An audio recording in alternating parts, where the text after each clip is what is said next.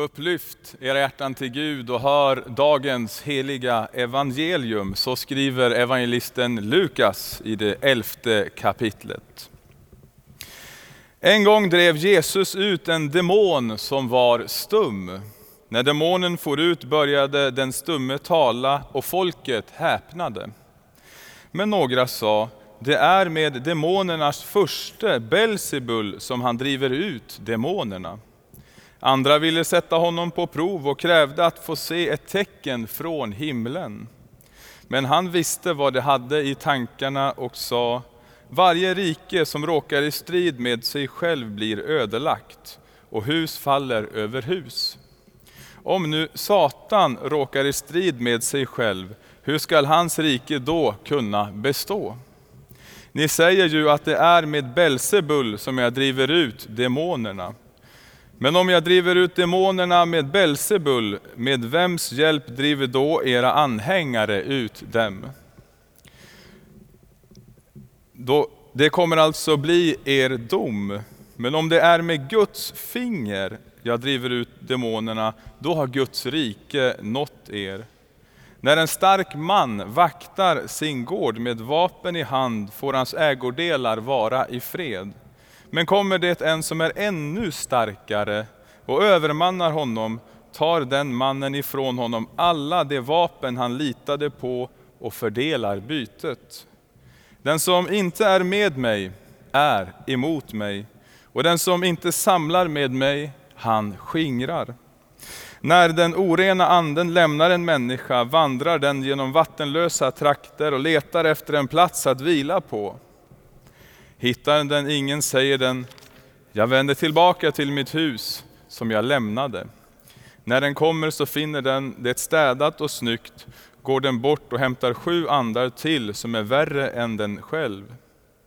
Och det följer med in och slår sig ner där. För den människan blir, det värre, blir slutet värre än början.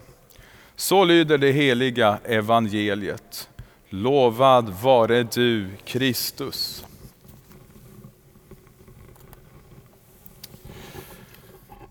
Ja, det är alltså, eh, som vi hörde Hans Stanley säga, tredje söndagen i fastan med rubriken, tematiken Kampen mot eh, ondskan. Eh, och kampen mot ondskan det är en ganska så vanlig tematik i böcker, i tidningar, i filmer, ja, i massa, massor av den kultur som vi konsumerar. Häromkvällen så eh, läste jag lite saga med min fyraåring. Vi läste den här Rödluvan och vargen. Jag tror ni alla känner till den. Han tyckte i alla fall att det var en spännande berättelse när Rödluvan blir lurad utav vargen att berätta vart hon är på väg någonstans. Och när hon väl kommer, kommer till det här huset ute i skogen så är vargen redan där och har käkat upp mormor.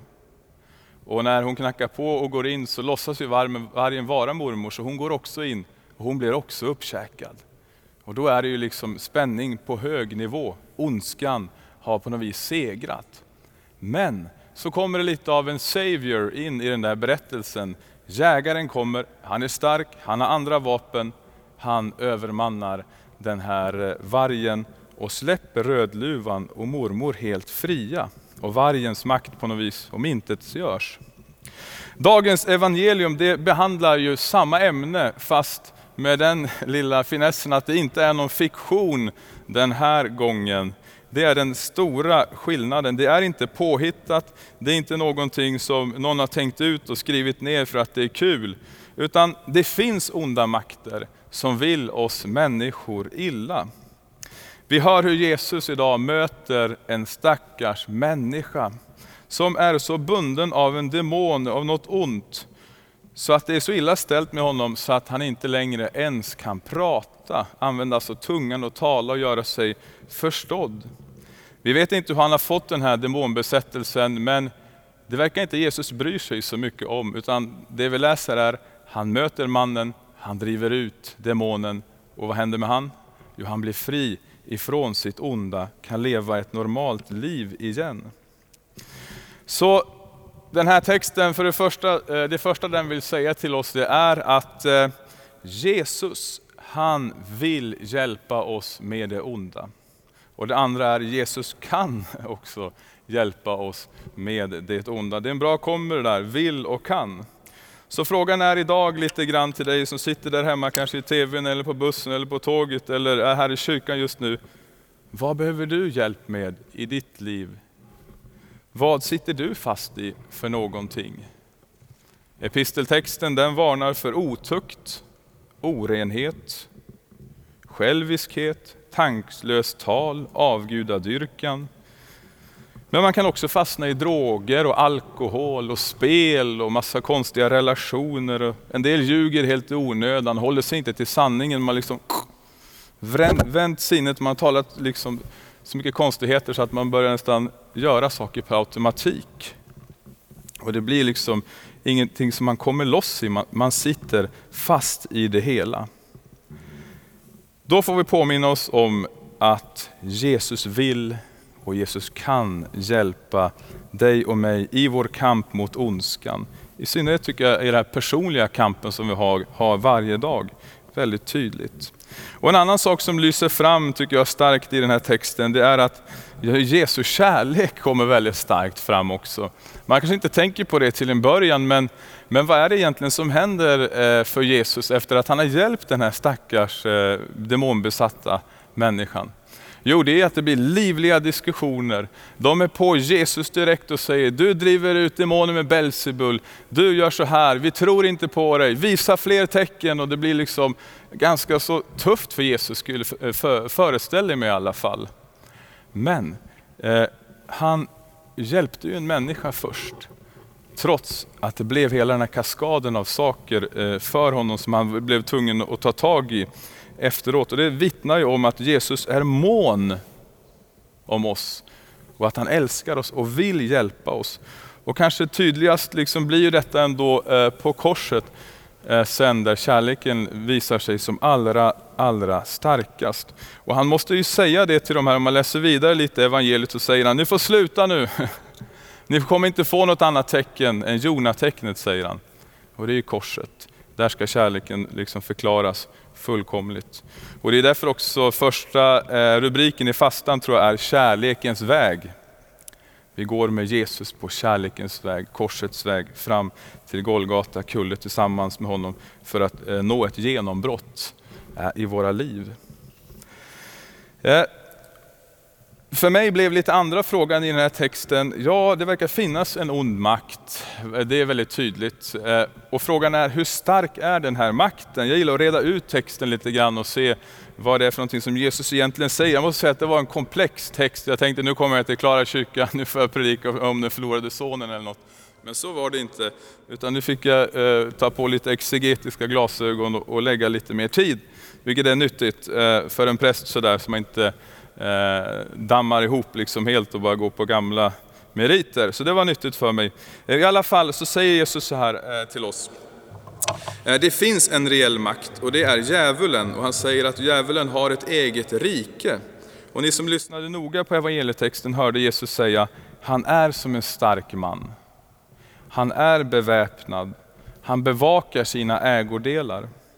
Men så händer det någonting det kommer någon som är starkare och övermannar den här starke mannen.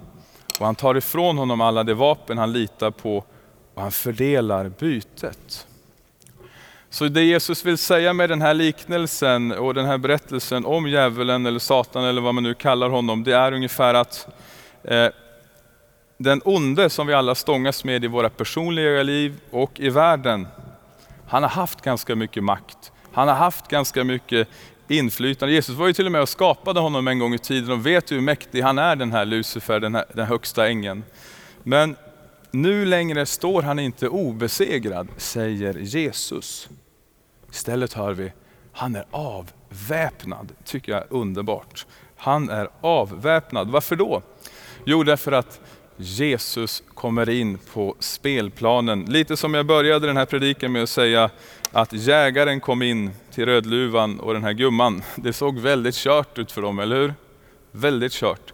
Men när jägaren kom som var starkare så kunde han befria gumman och flickan. Och det är också det som, som vi ser i det här evangeliet. Demonen, det mörka, det jobbiga, det svåra, synden, ondskan höll den här killen eller människan nu i sitt grepp. Men när Jesus kom blev han fri. Det är, det är så det är med Jesus. Han är liksom en level högre än all, eh, i styrka så att säga, än vad ondskan än försöker skramla.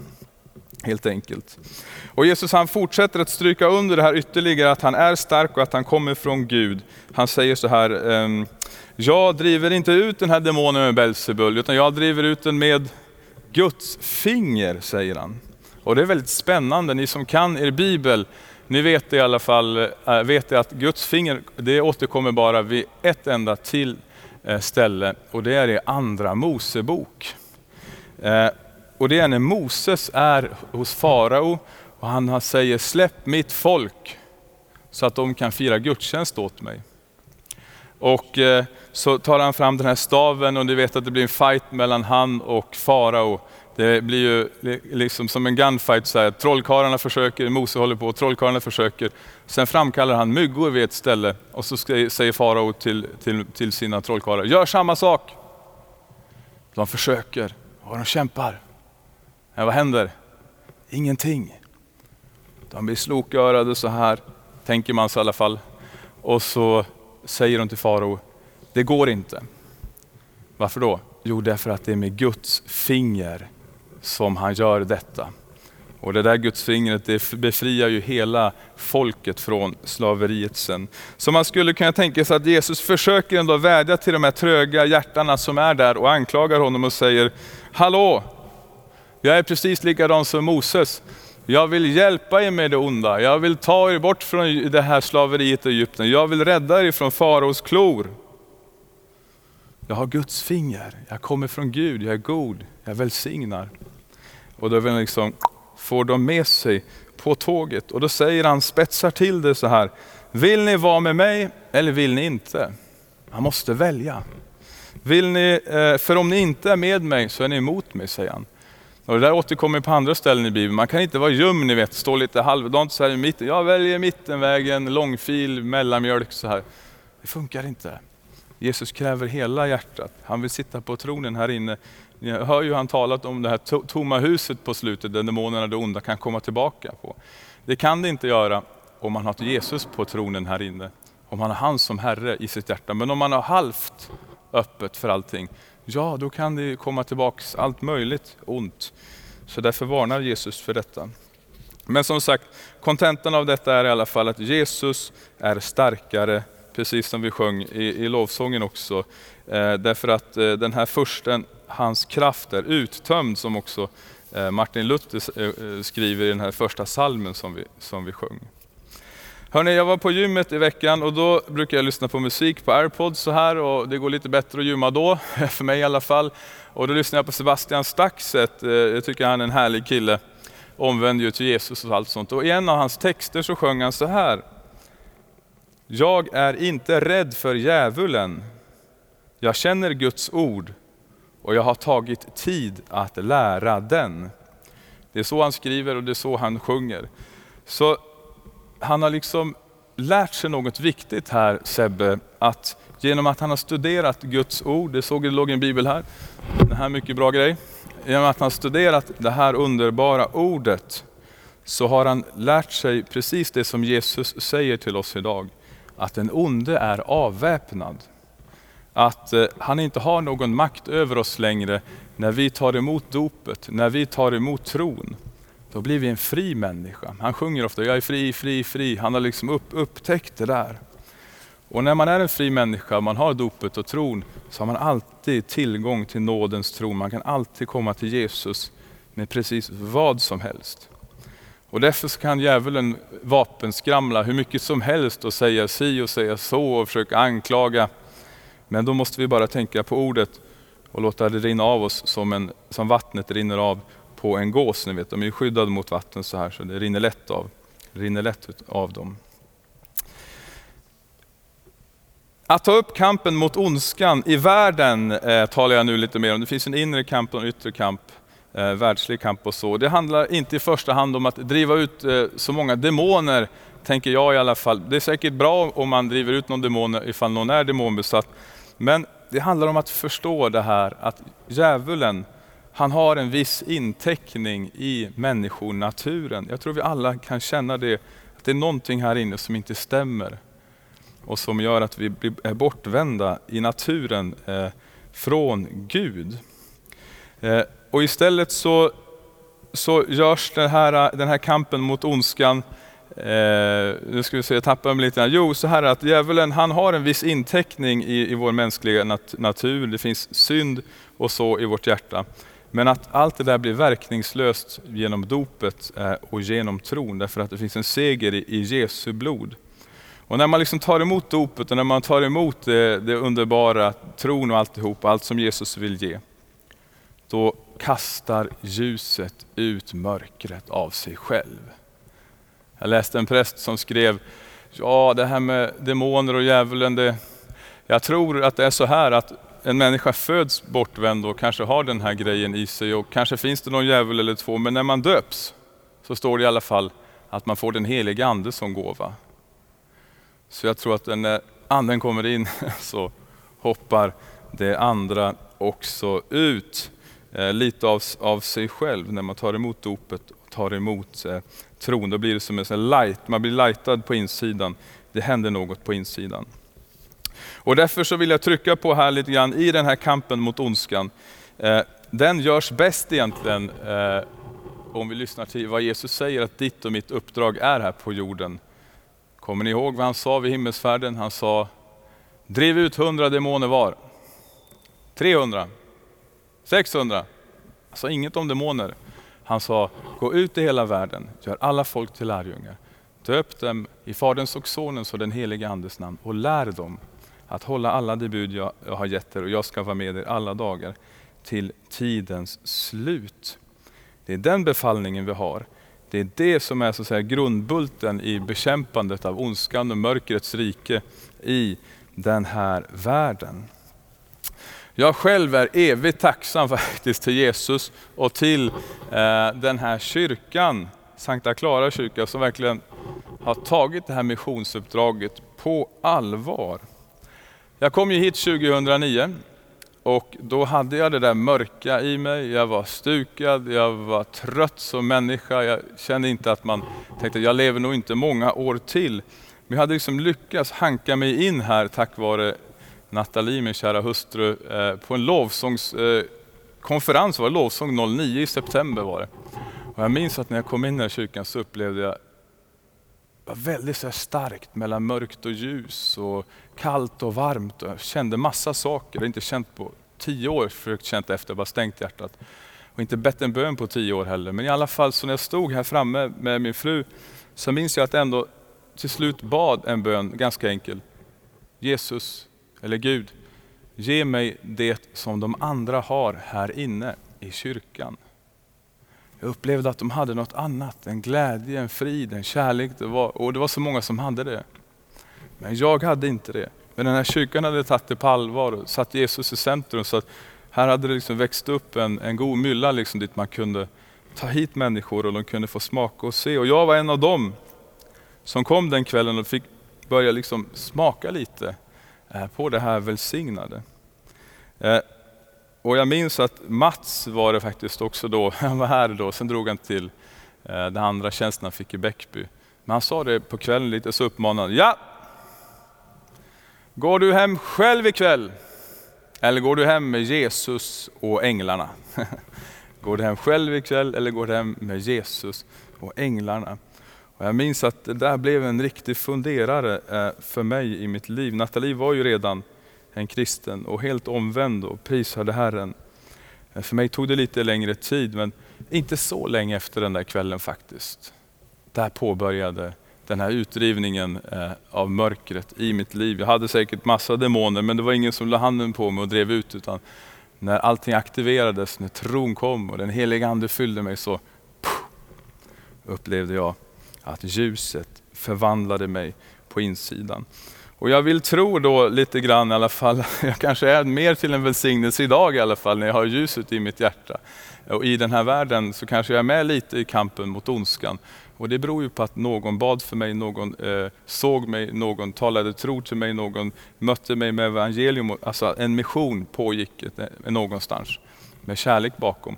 Och det förvandlade mig och nu är jag på något sätt präst. Så nu är jag också med i det här gänget som eh, missionerar då och tänker att på så sätt förvandlas människor och på så sätt förvandlas familjer och på så sätt förvandlas skolklasser och på så sätt förvandlas arbeten, byar, städer, till och med nationer. Jag vet inte om ni kan er, er historia, men på 830-talet kom ju den helige Ansgar hit, missionsbiskop från Bremen i Tyskland. Eh, han satt sig i en liten farkost, hade med sig en kompis, hade med sig Guds ord och levande tro på Jesus. Eh, det var inte lätt för honom på något sätt, men han tog sig fram, han kämpade sig fram, som vi hörde förra veckan om temat kämpande tron. Det drev honom ända upp till Svearna. De plundrade honom, de tog hans båt, hans liturgiska kärl, allting. Men han tog sig fram till den här kung Björn i Birka. Och när han väl var det sa han, kan jag få predika ett Guds ord här? Kan jag få döpa? Och då sa han, ja, det får du göra. Så det gjorde han och i samband med detta så omvände sig faktiskt en hel del människor, står det. Och man byggde ett litet kapell efter det här och han stannade ett år ungefär. Och kapellet blev som ett tecken att nu är Guds rike här, precis som vi hörde i texten. Jesus sa det, Guds finger driver ut, det är ett tecken på att Guds rike är här. Anskav var också här sänd av Gud, han hade Faderns välsignelse i ryggen, Guds finger med sig. Ett tecken på att Guds rike eh, började segra i vårt land. Det var kolsvart här, ni vet ju hur det var. Man brydde sig knappt om människor. Eh, döden och livet var verkligen, man kunde sätta ut människor i, i skogen. Det här med tjejer och killar var ju liksom inte att tänka på, liksom, värdet på livet och massa saker var ju, var ju riktigt hårt på den tiden. Blot höll man på med, hängde upp människor i träden, eh, offrade till asagudar. Det var mörker över hela Svearnas land. Det var totalt bara blodtörst så över hela landet. Men någonstans kom det här första senapsfröet, första tron, första Guds rike i det lilla. Det är alltid litet när det kommer, sen växer det upp och blir stort.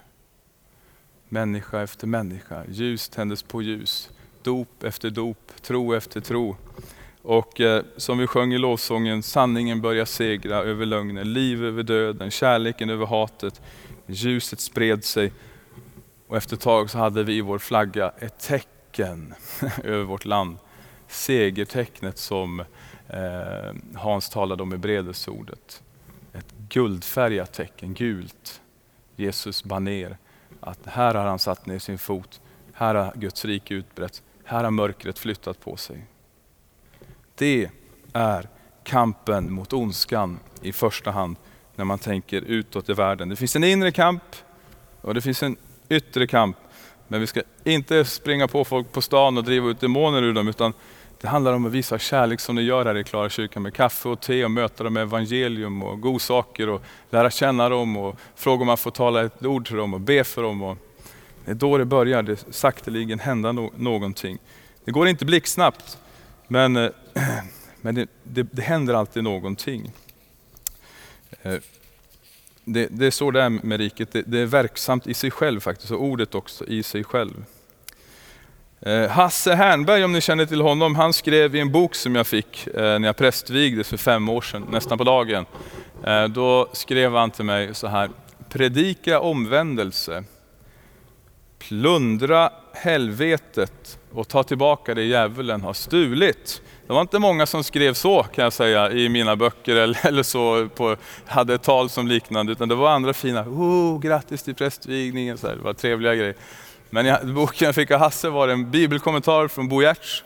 Så öppnade man så stod det predika, omvändelse, plundra, ja men ni vet. Det där vart starkt för mig. Eh, och det är säkert starkt för många människor också med, med de här orden, men men på något sätt är det ju det det handlar om egentligen och det som Jesus talar om. Att vi kan vara med nu och plocka tillbaka det som djävulen har stulit. För han har inget vapen kvar. När dopet kommer och när tron kommer i en människa och tar emot detta, då blir han vapenlös. Så var det med Anskar. Så är det med er i Sankta Clara när ni möter människor. Det liksom plockar av vapnet ifrån djävulen och så tar vi tillbaka det han har stulit. För det han har gjort. Han har stulit, men han har ingen makt kvar. Så det vill jag. Eh, nu ska vi ta tillbaka alla Herrens älskade barn. Det är vår, vår, vår, vår kallelse och vår uppgift. Jag ska inte predika så länge till. Det finns jättemycket man kan säga om, om sådana här eh, skarpa texter på något sätt. Men jag vill ändå säga lite grann som vi sjöng i den här salmen. Eh, hur ska man orka hålla ut? Det kan vara tufft och sådär. Men då, då sjöng vi, vår egen kraft ej hjälpa kan. Men med oss står den rätte man. Och så sjunger man lite längre ner, det är Jesus. Eh, I kampen mot ondskan så är det alltid Jesus som går med oss. Det är han som är vår styrka, det är han som är vår kraft och det är i honom vi hämtar styrka, säger ju Paulus. Det finns en oerhörd kraft i honom. Och dagens ord, dagens latinska ord är oculi och det betyder ögon på latin. Och läser man hela raden så står det Mina ögon ser alltid upp till Herren. Så ta med dig det nu. Det spelar roll vem du fäster din blick med på. Det spelar roll vem du går med. Det spelar roll eh, vart du liksom eh, tar vägen eh, på veckorna. Om du är mest på IKEA eller om du är mest i kyrkan. Om du läser mest Bibeln eller mest på Facebook. Det är som allting eh, liksom färgar oss på något sätt. Och i missionen behöver man de här verktygen. Eh, att man står nära Jesus, man står i en gemenskap eh, och man har eh, spänt på sig den här vapenrustningen som, som Paulus talar om. Vi ber tillsammans. Jesus, vi tackar dig för att du har vunnit seger på Golgata kors. Och vi tackar dig för att du har avväpnat all den onda makten vi vet att det kan se mörkt ut, vi vet att det kan se svårt ut, men med lite historiska glasögon så kunde vi se att det var möjligt för den helige Anskar att ta sig hit i det mörkaste av mörker hos svearna och påbörja något fantastiskt. Något som vi eh, skördar välsignelser utav än idag. Ta bara den här kyrkan Jesus som vi är så tacksamma för, som är upprest för en 450 år sedan kanske. Som någon tog beslut om att plantera, att starta att låta det få utgå ett, eh, ett ljus eh, ifrån här mitt i centrala Stockholm. Vi ber Jesus att du ska hjälpa oss eh, att vara med i den här kampen mot ondskan på det rätta sätt. Herre, hjälp oss att vara goda ambassadörer för ditt rike. Inte skrämma fisken och inte göra tokiga saker utan håll oss nära din sanning och din kärlek. Eh, och få bli på nytt födda på insidan. Det vill vi bli. I Jesu Kristi namn. Amen.